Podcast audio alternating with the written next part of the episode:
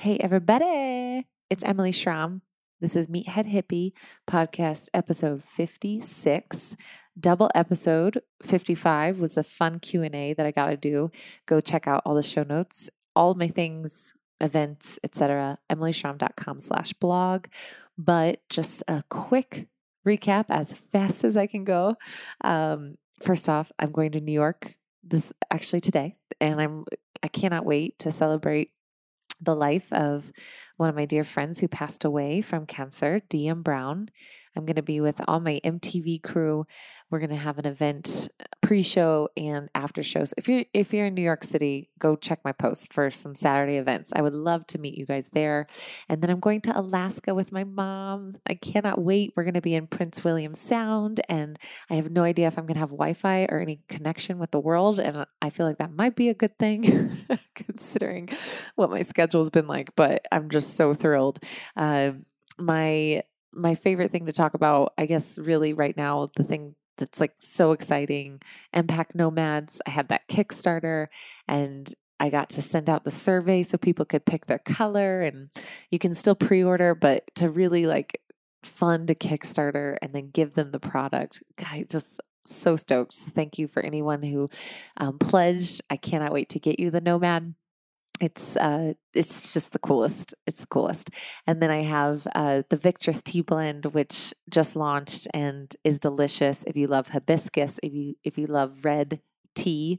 So like very bright think of like passion tea at starbucks but better because of all the herbs in it. Victress is one of my favorite teas, and that's been a big focus for me. And then lastly, we have the 21 day program, which you guys know I've ran for years 21 day MFIT program, the MFIT challenge, formerly the superhero challenge.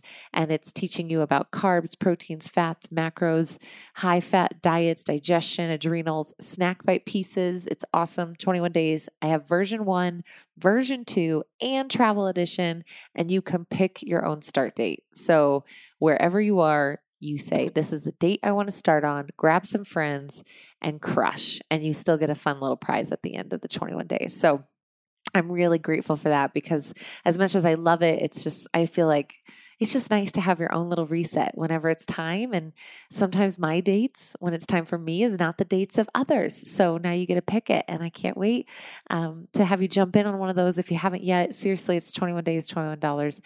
Everything I talk about in Meathead Hippie podcast is touched on in those programs. But then you also get a meal plan, and then you also get a badass community of Facebookers that are all doing the same thing you are and just along for the ride. So I've been just so in love with the support system and the the tribe that has been created on people just like you listening in and wanting to be better.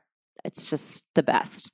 Today's podcast is with Irene Fehr and I can't she'll introduce herself but I it's a it's left wing guys I'm not kidding you I, am just getting crazy. For, last week was CBD oil. this week is sex. um, we kept it classy. It's a lot about passion and intimacy issues and how to like, you know, a lot of the questions that I got in when I asked to send questions for Irene, it was, you know, what kind of questions do you guys have? And it was a lot on I don't have sex anymore, or my relationship is kind of like, blah, it's just not there. And we really dive into like when those the shifts happen with relationships, and it's it might the answer will really surprise you and then also just trust trust in others trust in self and just the work that needs to be done to feel pleasure and how important that is it's such a good podcast. I can't wait. I know it's left field, and I'm sorry if I offend anybody about talking about sex, but oh my God, it's so important. And I hope you love it. If you love it, share it, subscribe, rate, and here we go Meathead Hippie. I'm Emily Schramm, the ultimate Meathead Hippie. Welcome to the show.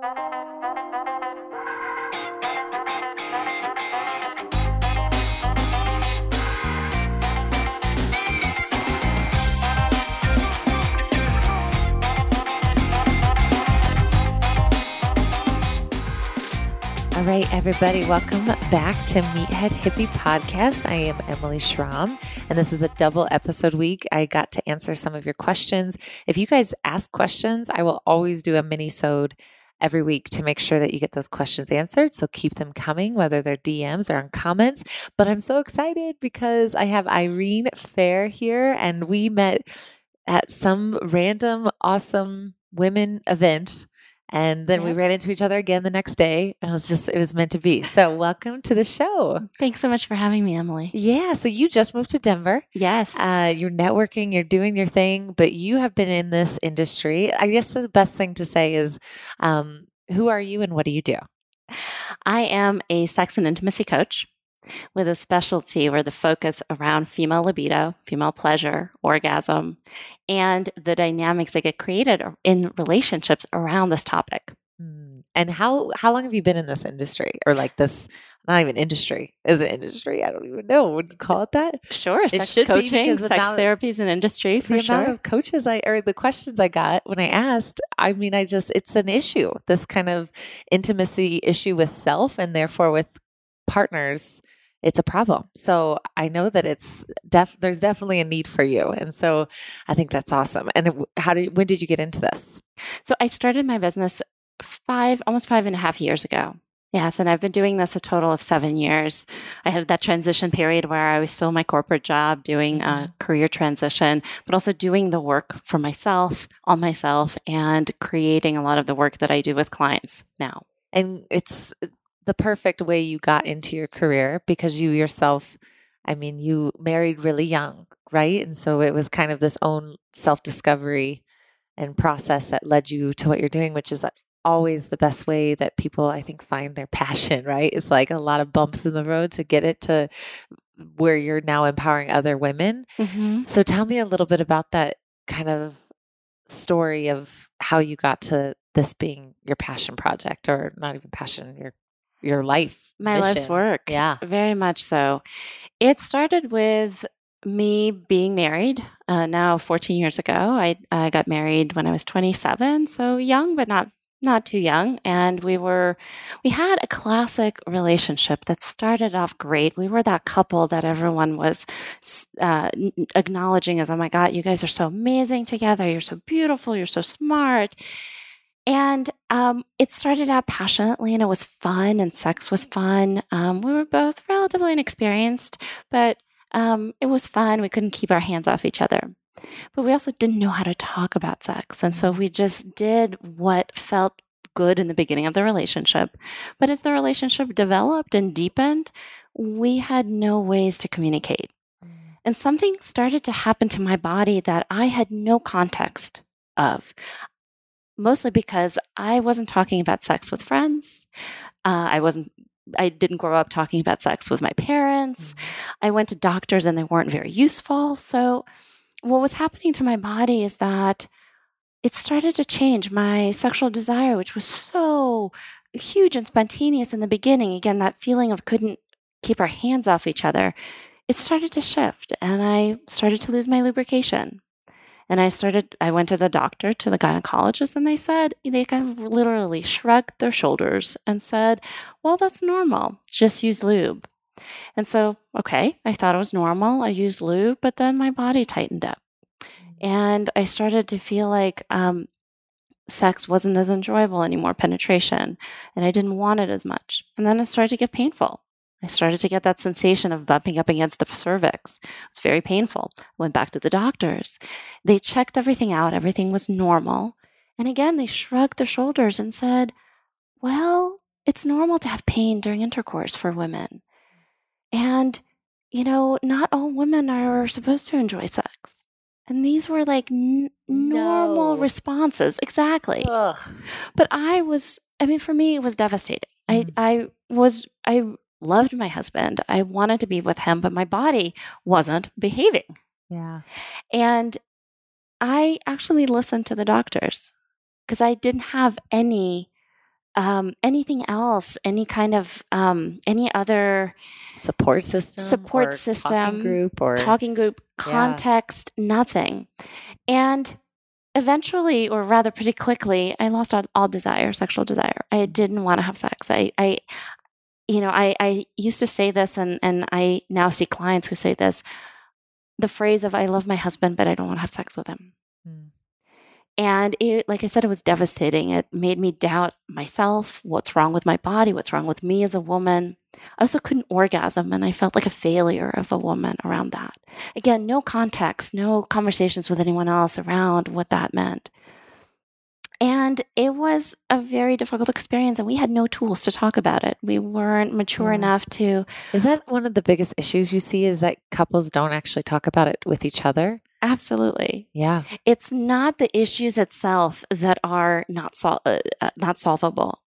It's the fact that couples are not talking about it, which means they both feel alienated, rejected, alone, and start to disconnect. Mm-hmm. So, none of these problems, none of the problems that I mentioned from my life, none of the problems that my clients come with come to me with are unsolvable if you are connected to each other, if you can sit there and listen to your partner and meet them and be compassionate to their experience and be in this kind of problem solving mode. Okay, I get it. This is really difficult. Let's find a solution. Got it. And we didn't have those conversations. We couldn't find solutions because we really weren't even talking about this. And I think the stigma, I'm curious because you probably see men and women. And so the stigma of like women need to connect. But I think it's just has, it's so mutual for men as well. They have to be heard and they're probably more so getting themselves in this like dark ego, like, ah, I'm a failure because they're not communicating. Um, I'm curious about if you see, Absolutely. Oh my gosh, absolutely. Men equally need reinforcement and appreciation and being seen. And um, the first, the kind of the default way that we deal with sexual issues is by withdrawing, by shutting down, because we don't know what to do, right? We don't know how to act in these situations. And for men, that's that is taken as rejection. yeah, And that creates a vicious cycle of believing that they're not needed and appreciated. And that can create more withdrawal, more hurt. And just it's a, it's a vicious cycle. And do you think, I mean, is our culture more so? I guess I'm just more fascinated by this because I was mentioning a little bit earlier, and we'll kind of get into the shame component of like, this is something I don't talk about. I mean, it mm-hmm. really is just something that it's like, obviously, it happens for people, and but it's hush hush. And it's been like that since forever. And so I just wanted to feel like this could be a safe place for people to ask those questions. I, I love the questions that came up from it, Yeah. and I, they're perfect. Uh, but really, is that a culture thing? Like, why is it just? Is it's all cultures? I think there's a lot of cultures. Are there any cultures that are doing it right? I guess is maybe the question. I don't know. There are, but I think there's two of them in the world. Um, yeah, it's been very much a cultural thing around um, sex being something that you do privately in the bedroom that's none of anyone's business. But that has gone to the extreme of it's not even your partner's business of what's going on inside of you. Mm, And most people have sex from this place of having walls around them. And that, of course, comes from shame shame about, about our bodies, shame about our sexuality or about our desires, about having these weird, uncomfortable sexual feelings that sometimes show up unpredictably and randomly and, you know, with no rhyme or reason. And they don't fit into a lot of these frameworks that religions and cultures have of being proper and put together and civil and you know perfect on the exterior Ladylike. ladylike exactly and so that's where a lot of shame gets created is like i'm there must be something wrong with me if i'm thinking these thoughts when i'm not supposed to yeah. um, or that my body is doing this stuff that I can't control, that I'm getting aroused by the like the randomest things, and I can't control that. Mm. And I love when we talk about because we originally connected. I was like, oh my God, because I really can't wait to have you included in the Body Awareness Project. Because when you are in such stress and when you have some hormone things happening, and when you just probably have all these walls, these emotional walls, I mean, how connected is that to your sex drive? No, I just can't even, it's just all so fluidly connected. And so I would love to talk about, you know, the thing that you really specialize in is Mhm. if somebody's like, I, okay, where do I go from here? Mhm. Is it self work? Is Mhm. it or is it work with partner? Is it a combination? Um, I guess that's a big question. But if someone, if you were talking to you when Mhm. you were kind of having this self realization of Yeah. like, this is what else do I do? Do I go to doctors? Do I just suck it up? Like, what is this? Um, Yeah. What's the first place for someone to start? So, the first place I would say is to check in with your mindset. Is your mindset that you are broken or there's something wrong with you for not being a certain way sexually? And this is very true for women because the way sex is presented in our culture, in pretty much all cultures, has been thought about by men, researched by men, depicted by men, and designed for men. Yeah. From anything from psychology, which started with Freud, who basically said that women are inferior sexual beings than, than men because they lack a penis. Mm. So you have a field of psychology basically stemming from that Yeah. right and therapies and all um, all of our thinking about sex movies portray very much the way men get turned on the way men enjoy sex what turns them on. Same thing with media and billboards and advertisements and all these things. Mm-hmm. Product placements are all to help arouse men. And so specifically for women when i get a lot of women who come to me with this phrase what's wrong with me? What's wrong with my body? I think i'm broken. Mm. It's because com- that comes from comparing ourselves to how we should be as we are as women represented by men in this whole culture.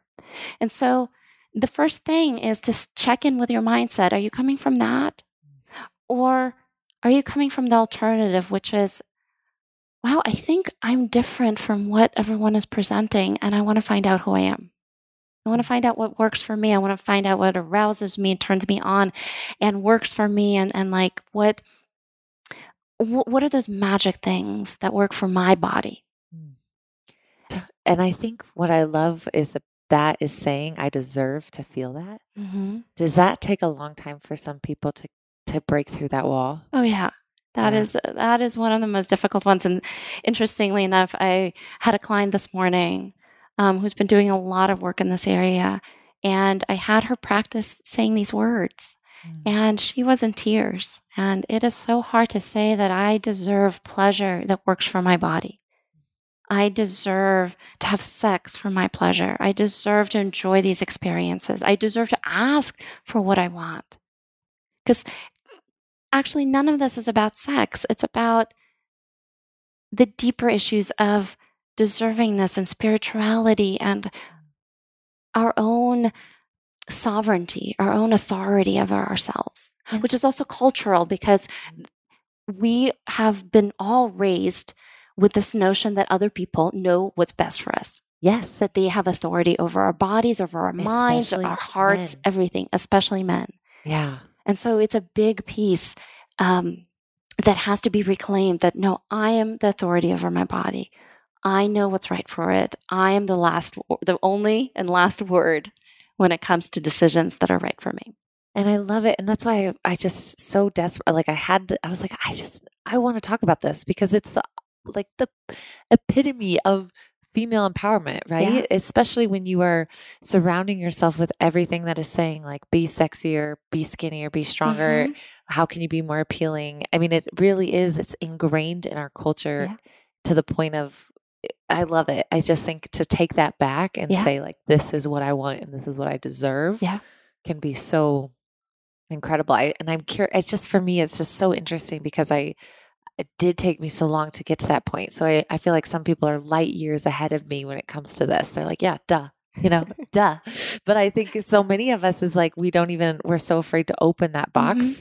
Um, and I guess that's the and I did want to talk a little bit more about shame and kind of how you Mhm. How you approach it because when people come to you, it's kind of it might be a different thing than shame. It's more of like let's just let's not even call it shame. Let's just Mhm. explore who you are. Mhm. What are your thoughts on somebody that really has those kind of like I see sex as something bad? Mhm.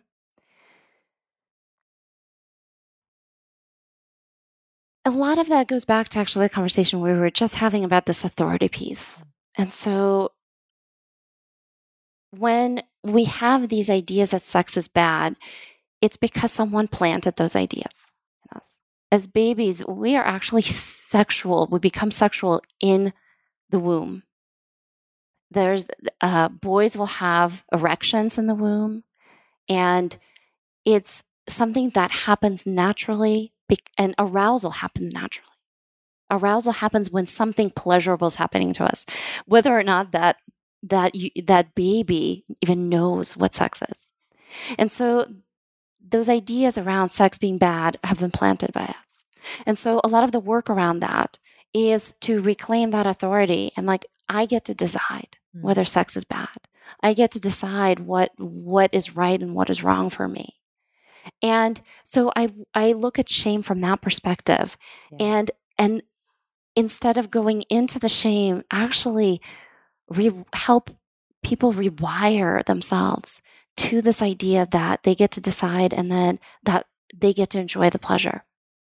Baby step by baby step, right? Rewiring not only our brains, but our bodies to receive pleasure.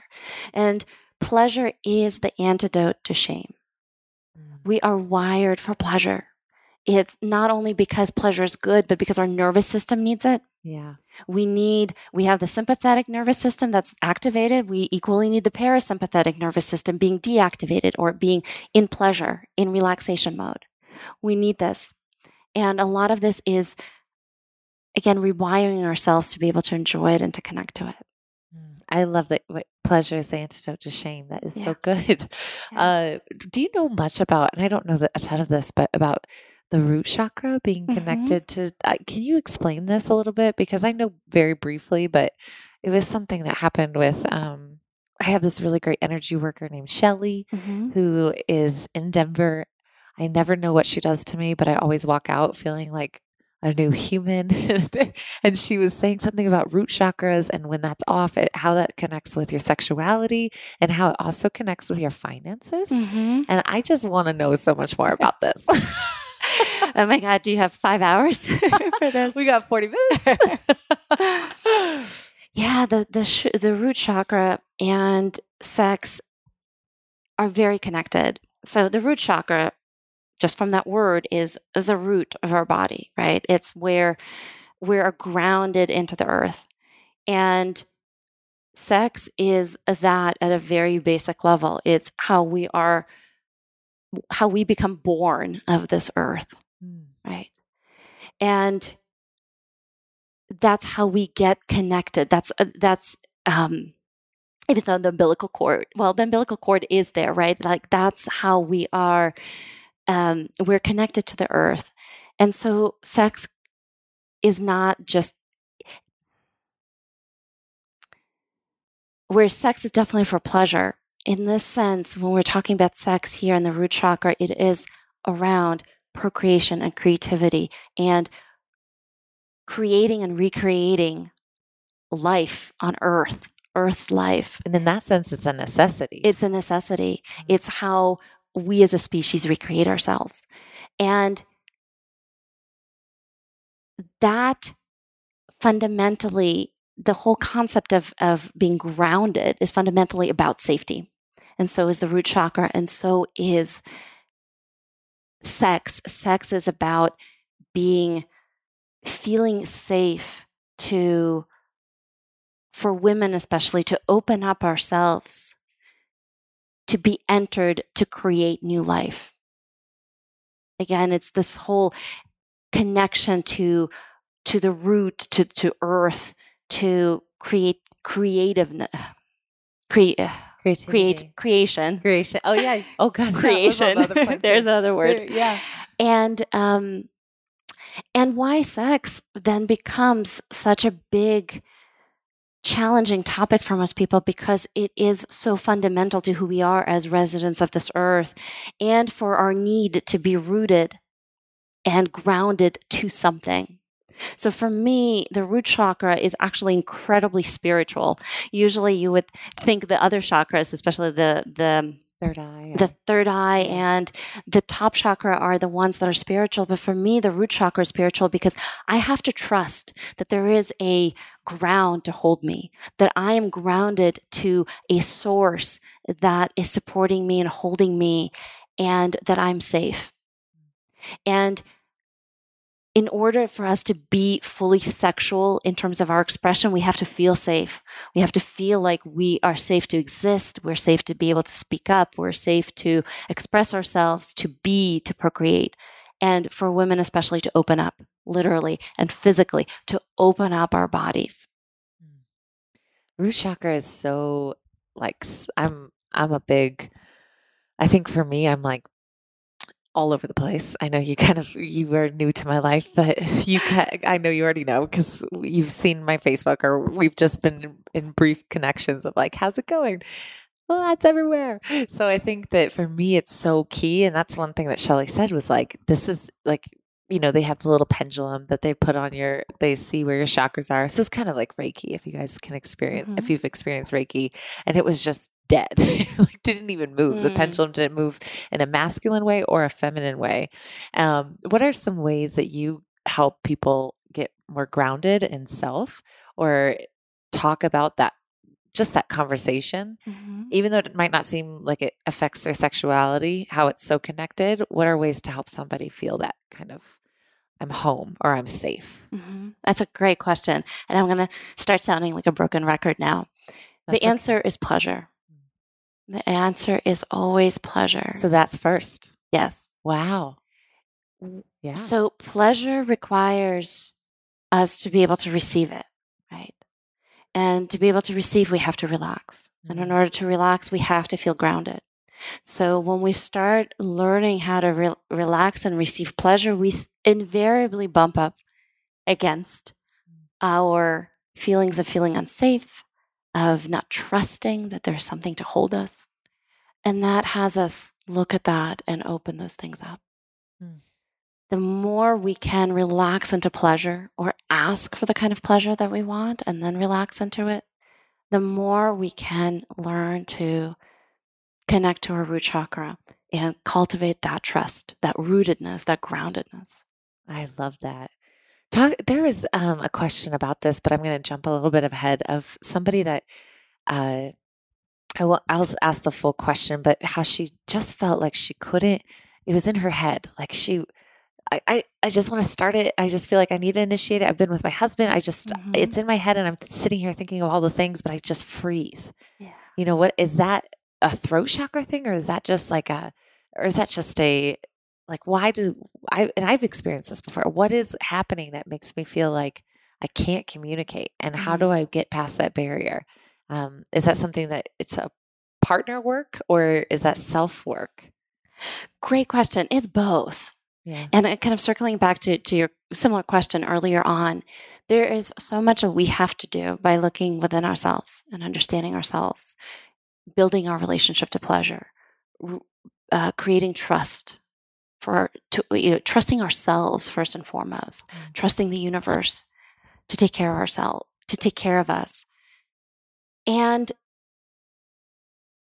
a lot of these issues are also relational issues, relational issues that first showed up in our lives in relationship with other people. And that can only be healed in relationship with other people. Yeah. Relational issues need relational solution, solutions. That is a powerful statement. Yeah. It's like the what you fear the most is what you need. What you need, exactly.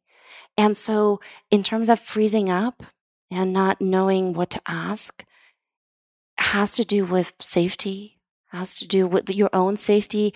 Can I trust to ask what I really want? Can I trust not to give myself away?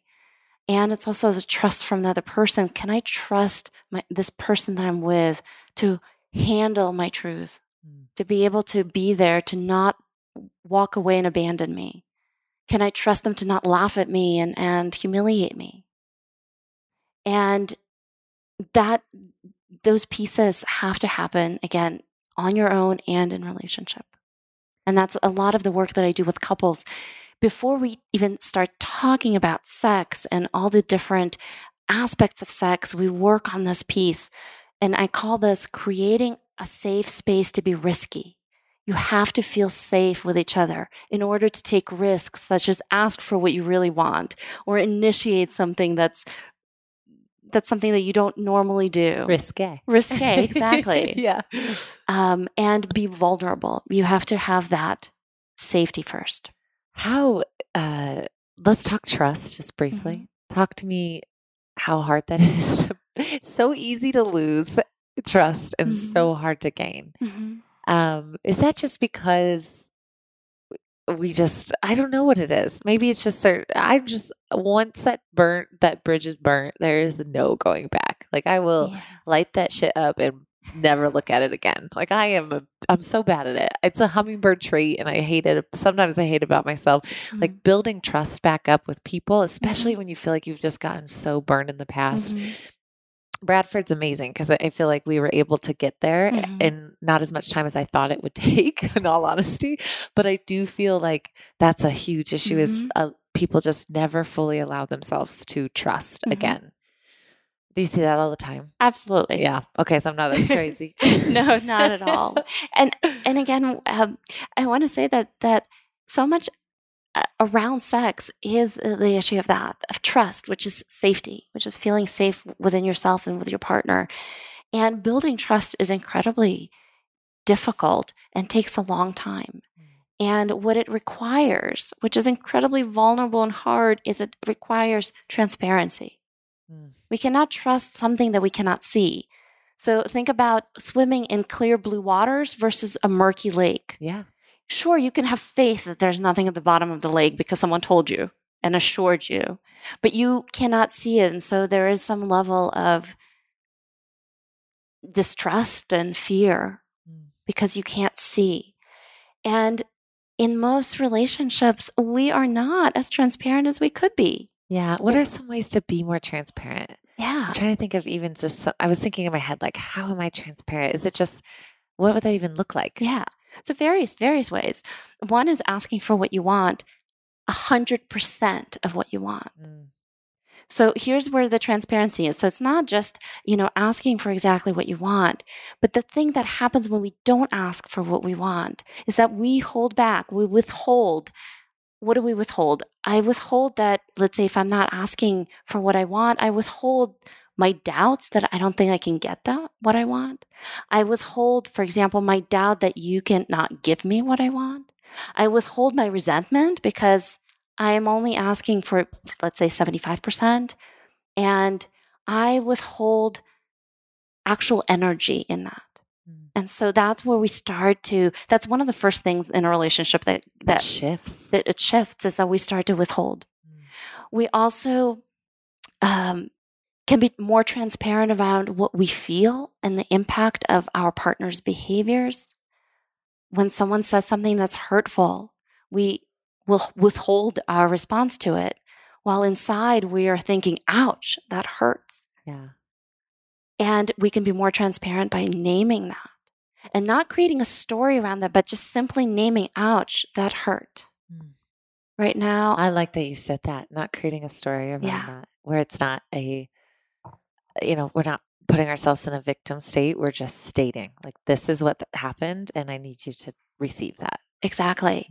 like ouch that hurt i don't feel seen right now and i want to withdraw from you i want to or i want to punish you right now i want to tell you how wrong you are Mhm. and that's because i really feel hurt and kind of powerless right now Hmm. and we don't narrate that level we we either resort to story or we withdraw I like that. Uh, I've heard this a lot. Like, that's the own story you create, Mhm. and how good we are at the stories we create to help fill in the holes that Yeah. we don't know. Yeah. Because that's safety. mm-hmm. It's just better that way instead of just asking. Do you feel Yeah. like there's a, does that happen like with relationships? A lot of the questions I got are especially post they've been married for a while kind Mhm. of thing, right? So, uh, do you see a theme in your own clients? Like, when's that? Sh- when's that year shift? Do I have to like watch out for this? I just, I'm like, what? What time of you know? When does it happen for client or for client for your clients? What is the period that it really happens? So I, what I'll say is is going to be pre- sound pretty surprising. So I will say that specifically in your sex life, things shift on the third time you have sex. What? Yeah. Really? So here's here's what I see. So first time you have sex, there's a lot of just pure chemistry. You're excited for each other. You can't keep your hands off each other. It, it, you, you're under the influence, mm-hmm. right, of hormones, and so you just do whatever your body's feeling to do. It's it's just you just like go in. Um, again, under Un- the influence, uninhibited, uninhibited, right? In- influence of love and maybe influence of alcohol. alcohol, exactly, and so many feel good chemicals where yeah. you don't pay attention to things that may not feel right or may not feel good. You you don't really care if you're asking for what you want, you just mm-hmm. go for it. The second time that starts to wear out usually. And I don't mean like second time that night, but like the second second encounter. Encounter. Yeah, got it. and so already you know the person a little bit.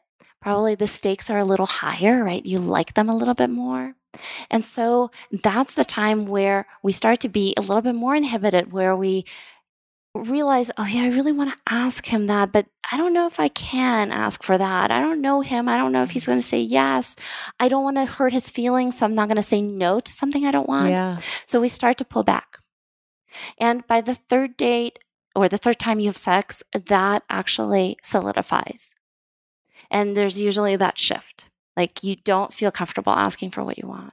You don't feel comfortable saying no. And that starts to become a pattern. Now, it could be the opposite where you choose to say, to ask for what you want and to, to, to have that power to say no. But a lot of the times it's the opposite is that the stakes grow as the relationship deepens. We like the person. And so then we start to with pull away the transparency, pull away the realness. And that introduce that plants the seeds. Mm for those things that show up later in the relationship. I love that answer. I would have thought, you know, it's all good and golden until a year. That makes me, ha- I, I like that because it's something that you can trace back mm-hmm. to not like, this is where things went wrong. Mm-hmm. It's just an issue of, I withheld some of the things that I wanted mm-hmm. and I can get that back. Yeah. And that's just a whole different outcome than just like trying to relight the fire, rekindle. Exactly. We have so much more power when we think of it in those terms and think about the questions of how can I be more honest? How can I ask for more? Where am I holding back? Where am I asking for not 100% of what I want? Because those things you have 100% power over and you can switch. And when one pers- partner switches, at least half of the time the other partner is willing to meet them. Mm, that's good. So you you have again more power than you think you do. Do you feel uh and if this is something that you totally can or we don't have to get into. But I watched this documentary. I cannot remember what it's called. I'm so mad about it. Um, but I have uh, Sex at Dawn. Mm-hmm. What are your thoughts on monogamy? And do you think we're meant for it, or do you think that it's person to person basis or do you think I just am so fascinated by it. I think I couldn't imagine myself sharing anybody. That's just like I just I see it do your thing what makes you happy but I'm just curious from your perspective mm-hmm. and your education what your thoughts are on it. Being polygamous or being monogamous. Yeah. Multiple partners. Yes. That's not an easy question. we could pass if we need to. I know that was a huge no, question. no, no. That's it's a great question. Um, so I've been in both, and I absolutely. Uh, I had wonderful experiences being polyamorous and being and having various relationships it helped me get over a lot of stories I have about myself, stories about what things mean. Mm. So the beautiful thing about sex for human beings is that it there's the pleasure aspect of it, there's the procreation aspect of it, but there's also the meaning aspect of it. Sex means something for us. Mm-hmm. And for me, being open and open relationships help me get over some stories around what sex means and what it should mean, whether sex and love are the same thing and can they be different and where did they come from. And I don't want to say I recommend polyamorous relationships, but if people are curious about them and they want to explore under right, the right circumstances, there are amazing learning experiences mm. because they push you outside of your comfort zone to really look at what do you believe in what what are what are some of those meanings that you have and to choose them. Hmm. I won't make a, necessarily a statement of whether one is more natural than the other because you have to look at people's values. And so, monogamous relationship does yield to a situation where someone really values going deep with one person going really deep, understanding each other, and learning how to ride the waves of life. One day you don't like the person, the next day you do, but you've committed to them. You have sexual attraction to someone else, but you've made a commitment and what that means and how to how to go deeper in that context. Mm. And a, a open relationship, polyamorous relationship also speaks to different values of getting to know other people sexually. And for someone that may be, may be a very important value. Yeah. And it may be exploring yourself with other people that may be very important value, a higher value than being committed to one person. And that's where the importance and the rightness of each approach is for people is depending on your values and what's important to you. That's a great answer.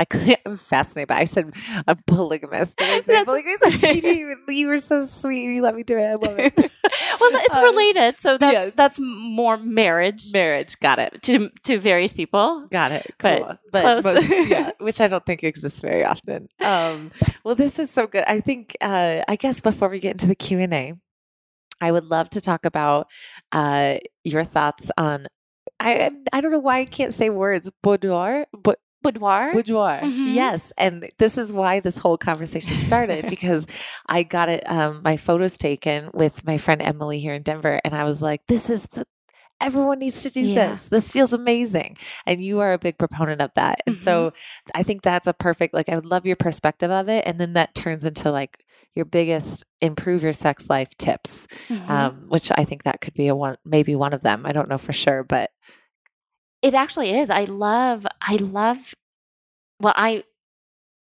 my experiences with boudoir or nude photography have been so amazing and positive. And so much of it is about being seen by the camera and the person behind the camera, and then everyone who looks at me.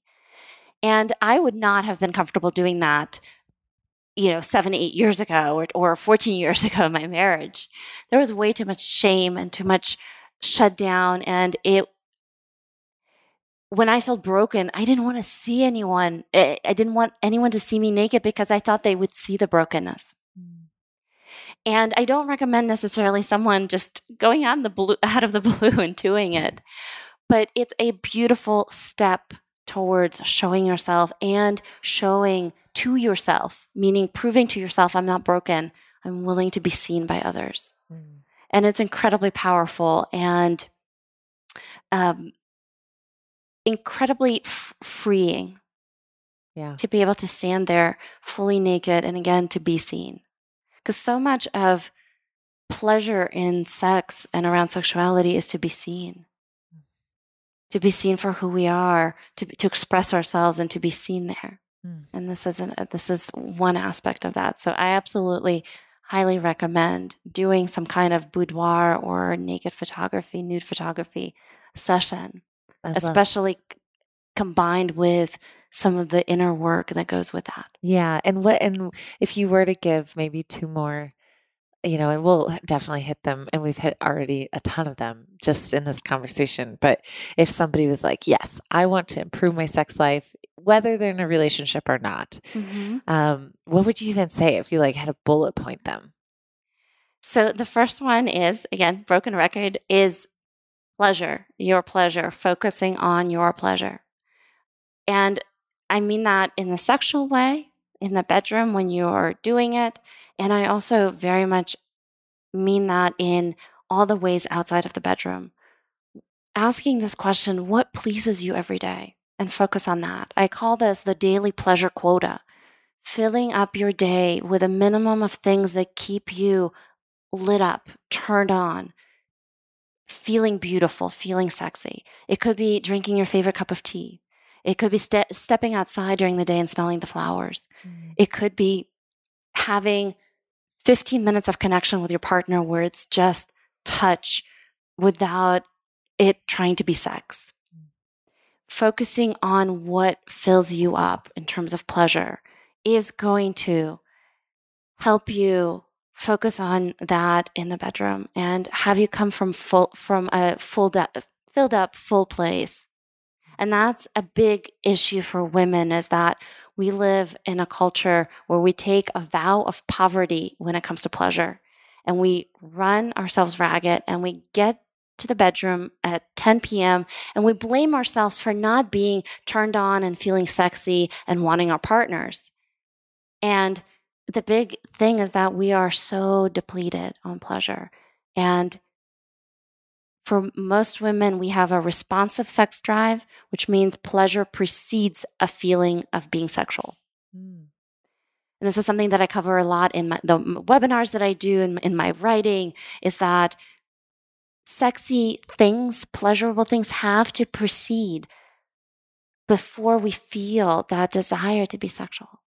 I love, and it's the same thing that you said earlier. Like, how do you trust you need relationships, mm-hmm. or how do you uh, feel grounded? Pleasure, like this yeah. is a circle, and I really it's like a- that approach so much because it doesn't feel as like, oh, I got to do some inner work. You know, yeah. like I got to work on myself again. Yeah. Um, yeah. that was a great answer. Yeah, and the third piece I will say is n- your no is your most powerful power. That's redundant. No, I got no still got chills. I still that was, that was good. It's being able to say no is your biggest sexual power. And I don't mean being eh, saying no in terms of being prude or you know like um, uh, being shut down, but knowing what your no's are and eliminating those things so you do not do anything that doesn't work for you. And what that means is that you open up a space and you open up the avail- your own energetic availability to the things that you're fully yes to, which means the things that you will enjoy, the things that will make sex worth wanting later on. And that's that's saying no to people who don't honor you, situations that don't honor you, actions, words, all these different contexts. Contexts and then, so you can say a big, you know, fuck yes to the things that you want. Yeah. I love that. Um, you want to get into some questions? Absolutely. Uh, so I have uh, most of them. I mean, these are all, I'll keep these all anonymous. I love them. I think I had probably five around the same kind of theme mm-hmm. of sex drive after kids after at least five years of marriage. Where do i go? Uh, that was kind of the just general but i really do like this one because she got very specific. Um, int- intimacy is virtually non-existent. I guess we both reject each other and have stopped putting out as much effort for fear of rejection. We're 29 and 32. We're focused on a holistic, healthful lifestyle. Most of our issues with sex stem from stress, schedules, grief for being so young, it sucks that we have this. Neither of us are very forward when it comes to sex. And so surprises feel like a lot of pressure. I thought that was a really kind of probably captures the most people that absolutely put in questions. yes, this is very much um, spoken by, you know, like most women and most men um, out there to some extent. And in answering this question, I, I will circle back to the piece about needing it to be safe, safe to be risky. And there's a vicious cycle that gets started when we don't know what works for us or something starts to change. So relationships will change. Relationships are living, breathing beings that are born, that grow up, that die, that get reborn, that um, wax and wane. And we don't think about it that way. We think about that we, if we've committed to someone, we've committed to what we committed to in that moment. And people change, bodies change. And so a lot of this is creating a situation where you can be transparent about the rejection and what's happening and that that vicious cycle of not knowing what you want, pushing your partner away in that situation, them feeling rejected, them wanting to do less, you feeling hurt by that. All of that stuff, the key is to rebuild trust by by rebuilding transparency by saying what are some of those patterns that we've created and how we're stuck in them and what's really going on. Mm. So that rejection is not usually about rejecting the partner. It's about your own discomfort with a situation that wasn't named when it happened. And the impact on the partner wasn't acknowledged. And so a lot of this is com- going back to that and saying, wow, when I got scared about what happened, I pulled away. And I think that that me pulling away really hurt you. Wow, that must have been really hard for you. I get it. I'm sorry. I just didn't know what else to do at that moment. Mm. And to own it and to start to heal those little ruptures, which v- very much add up to a big Shift. shift and a big chasm between partners. So, honesty in this case is really the answer. Having a lot of these honest conversations where we fess up to what happened and to start and start rebuilding that trust again. And if they feel um, paralyzed, that Mhm. kind of like, Ugh, what do you just, I mean, what do you have any response to it? If there's that communication, maybe that paralyzation doesn't happen or paralysis Mhm. doesn't happen. But do you feel uh, a word of advice for somebody that wants so badly to connect and they feel sexual and they feel, but they just can't? It's just there's something, there's like this block there. hmm What is, how do you just, You what's the- just name it. you just name it. I You just that. name it. I really want to talk to you about this. This is so important to me. And I- I'm so blocked. Like I every time I think about talking to you, I lose my words. Mm. I don't know how to do this. And then to ask your partner, could we talk to someone or could could we just sit in this discomfort of not knowing how to talk about this for a second? Could you hold my hand. When I, until I kind of unfreeze and figure out my words? I just need you to be here. So we jump to wanting to solve and fix the problem.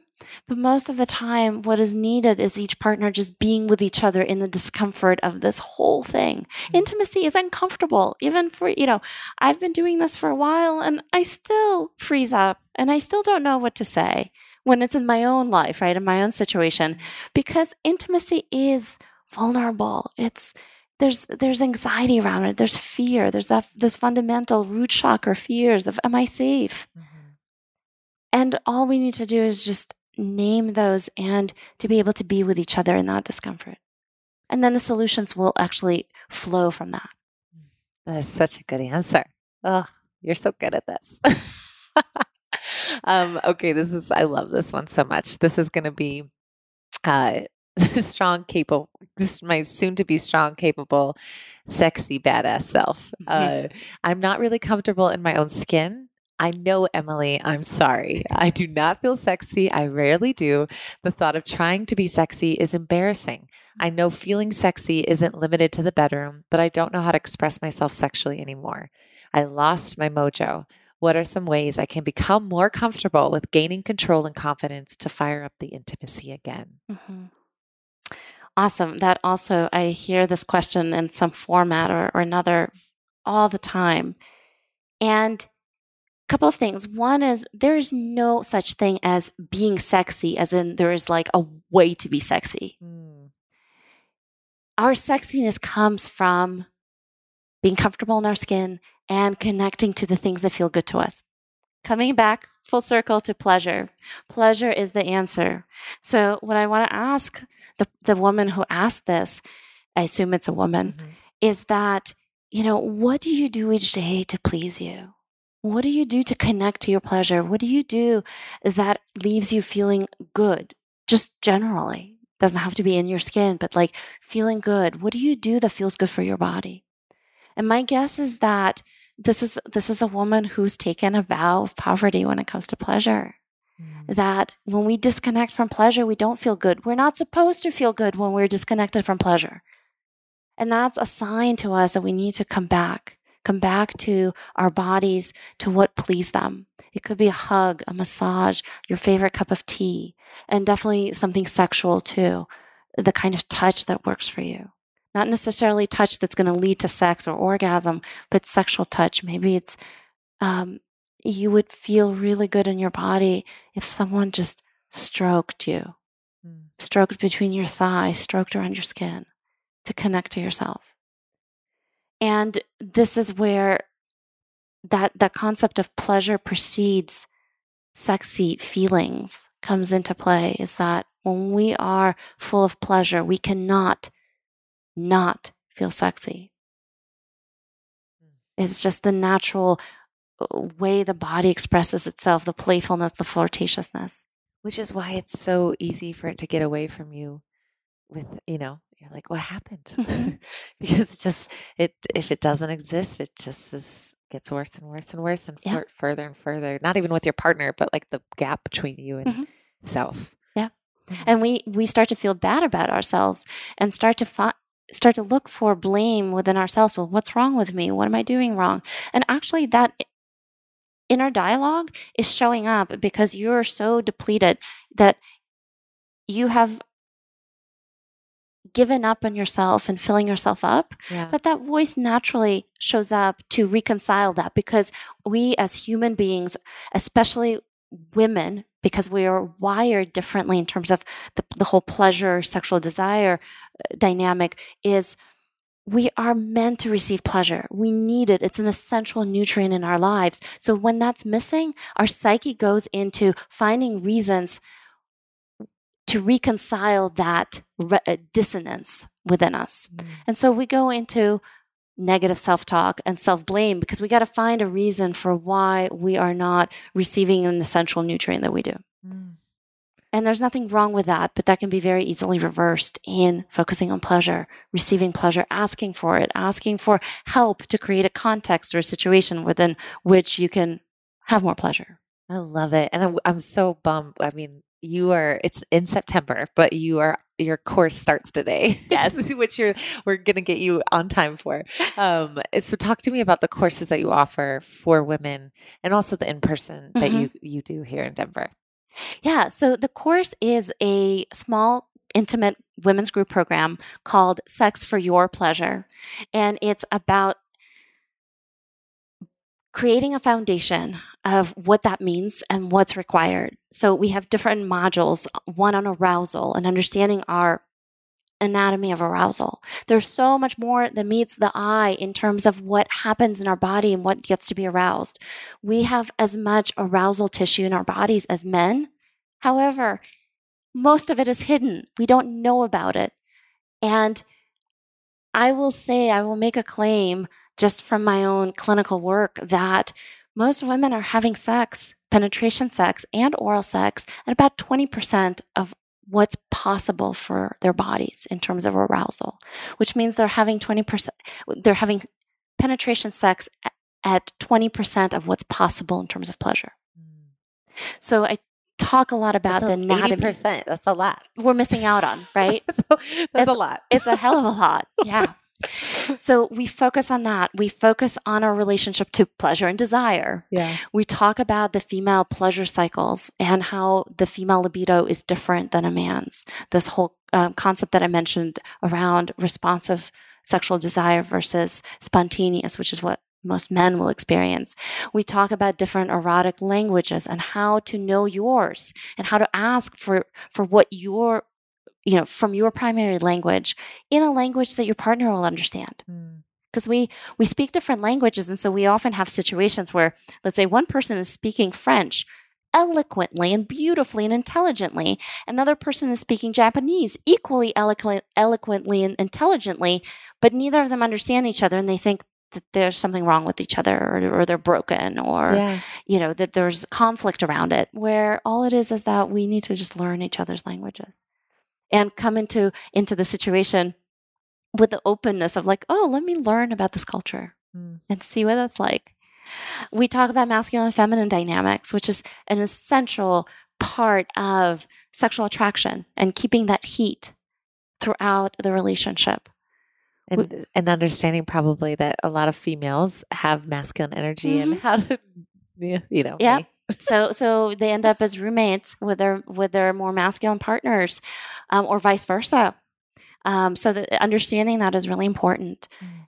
and it's also very important to sexual arousal and feeling like you are in your own at home in yourself and that that also applies to that that applies to heterosexual couples and same-sex couples as well because you have that polarity within a same-sex couple as well Yeah. And um, lastly, we do a lot of uh, talk around relationships and how to talk to your partner and how to ask for what you want and deal through conflicts. Um, but the overarching piece of the program is really how to reclaim your sexual sovereignty and and uh, the the topic that we started with, which is how can I own my own desires, my own body? How can I be the expert on me and what sex for my pleasure means and what my body wants. And the whole program is stu- structured to empower you to leave with that at the end. Oh man, and I know you do that. That's it's just And it's the most amazing experience watching women each time with each session soften up, feel more confident, more assured. Like it's not confidence just external, but like that rootedness, that groundedness, like I am who I am and I love myself and I deserve pleasure, I deserve enjoyment. And that, that integrity shows up and I just, I, it just melts my heart each time. Irene, your work is incredible. I think I think it's so important what you're doing, and I just I'm so glad that you got to talk to me about this. And I know they're they're gonna love this. I know, guys, is this is like way left field for Emily. Usually talking about bacon and barbells, but we mixed it up. I hope you enjoyed this. I asked all my uh, guests uh, what your spirit animal is. Do you have any idea if you have a spirit animal? I do. You do. I, I love when people say that. Okay, what is it? my spirit animal is a raven. Ah, which is actually happens to be the the animal behind my um, sign. oh no way. Yeah, my astrological sign, which What is, a Libra. a Libra. Ah, yeah, ravens are incredible. I only know one raven, and you. I mean, they're wise and so sage and so Mhm. just. That's a great spirit animal. We Yeah. can leave it at that. I think that's perfect. Yeah. um, and you're just give them the lowdown of your September course Mhm. and where the newsletter where they can get Mhm. tapped into everything that you do.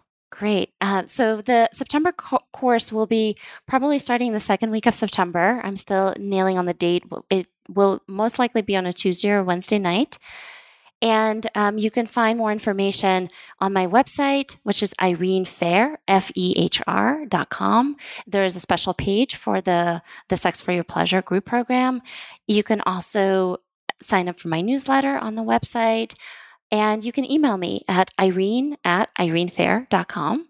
And I'm happy to answer any questions or um, get on a call with you and see how can you, how I can support you. This is so great. Thank you so much, Irene. Everything will be linked below. Uh, please go follow and please go connect with her. Just being in your presence makes me feel more grounded. So I just am so you. glad we randomly met. Where were we? Was it?